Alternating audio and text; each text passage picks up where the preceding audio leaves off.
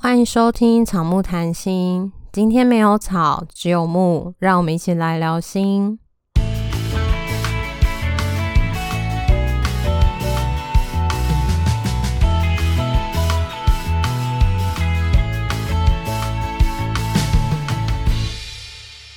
本集音乐由 OU Music 提供。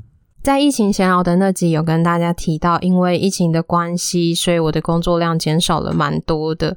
但也没有像那集讲到的完全没有工作啦，工作量减少了，但还是有一些工作在做，所以草就建议啦，我可以自己录节目试试看。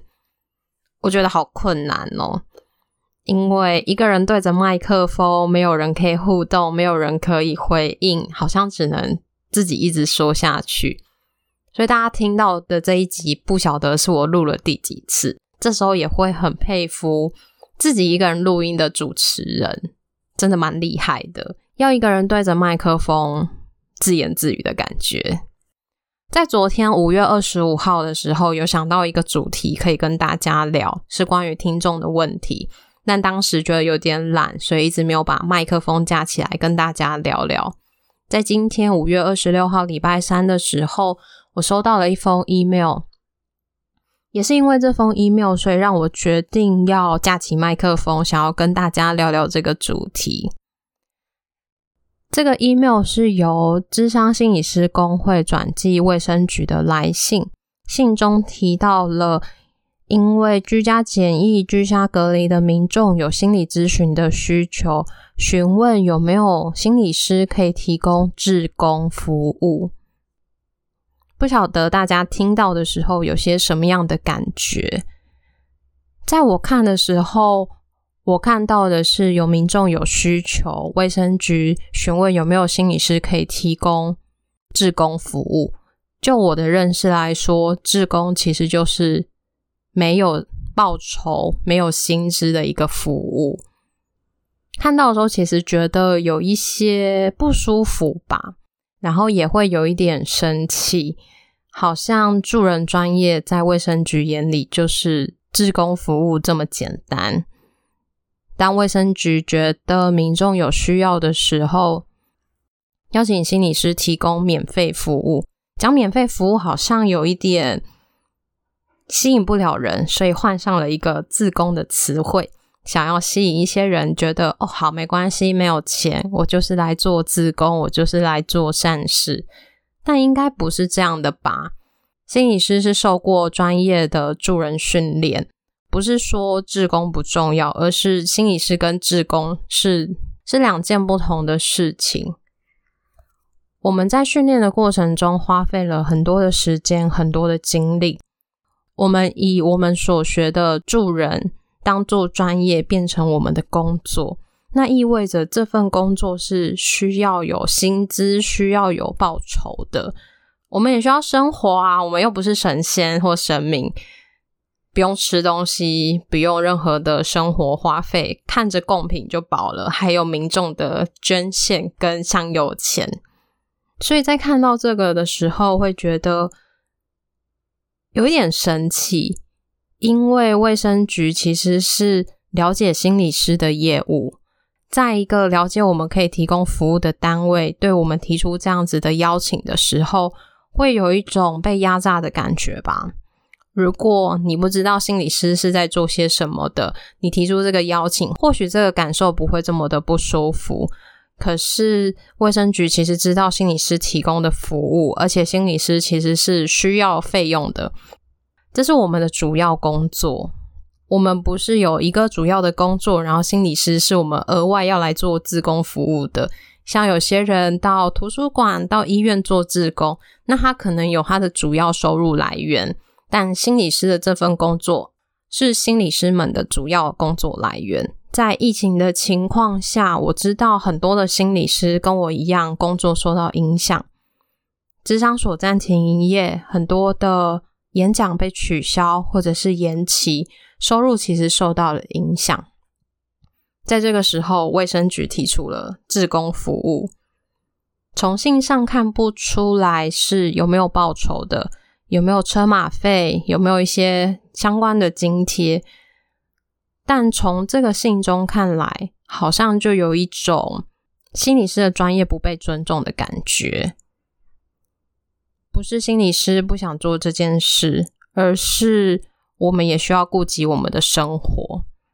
但或许这只是我个人的感受，不代表所有心理师的感受。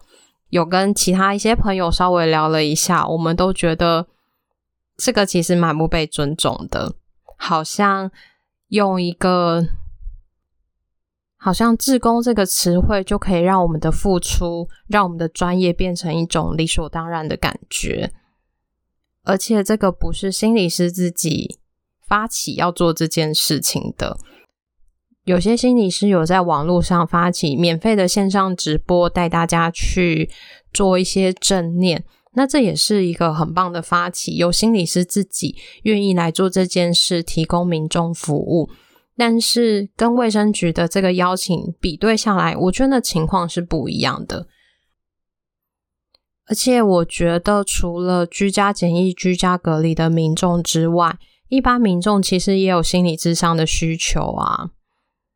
现在很多智商所因为疫情的关系都暂停营业，也有个案会询问到说，那有没有可能改成线上的方式进行智商？因为他真的有这个需求，碍于法规，很多智商所的通讯咨商其实还在跟卫生局做申请。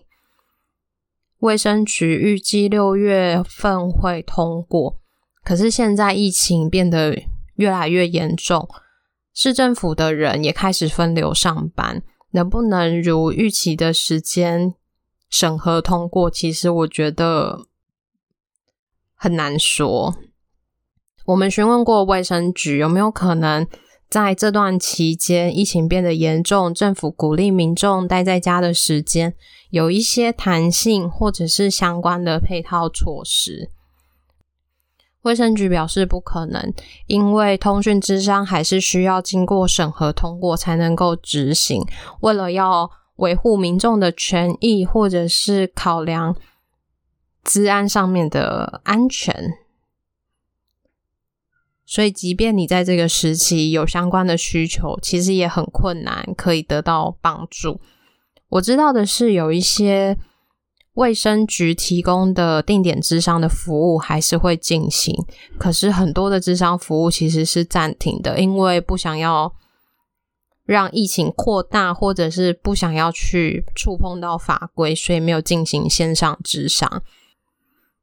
有听众询问到我们，他的智商所要暂停营业了，可是没有办法提供线上智商。他询问我们为什么？那这个部分，我跟草友一起录了一集关于通讯智商、关于法规、关于政治跟心理的影响的节目，我们在近期会上传，所以相关的内容大家就可以收听那集，可以了解为什么没有办法线上智商。可是某个部分，我觉得。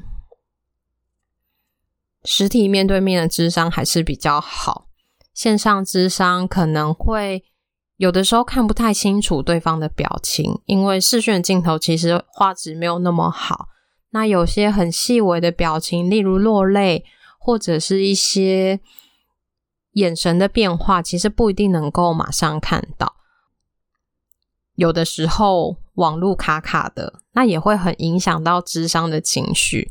你可能跟心理师讲一件你很难过的事情，讲着讲着就落泪了，然后心理师其实因为网路的那个，所以没有听到你刚刚说了什么，你可能需要再重新说一遍。那你的情绪其实是会被打断的。